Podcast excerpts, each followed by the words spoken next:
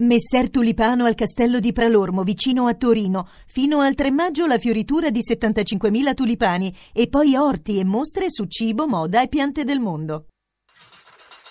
23 secondi. L'Aquila a sei anni dal terremoto. Mio figlio viveva per questa città, gli piaceva, l'aveva scelta dopo un'attenta valutazione e quindi mio figlio vive qua.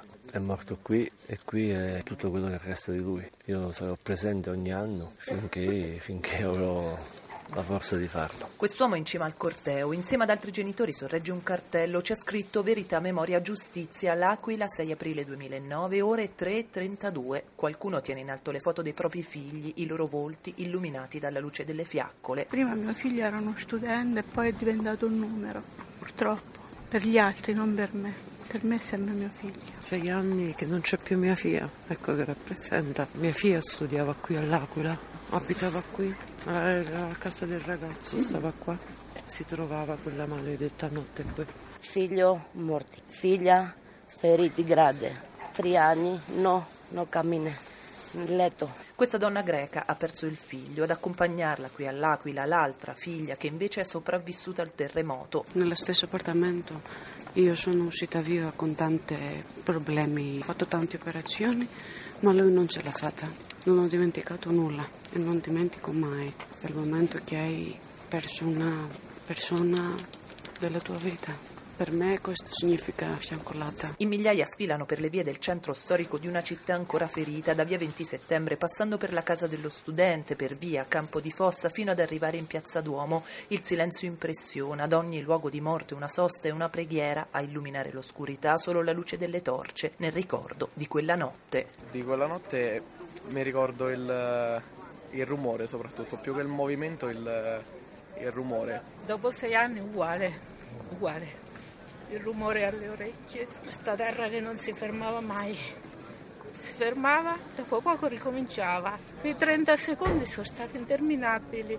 Le mie parole sono state che Dio ci salvi, perché abbiamo visto la morte tutti.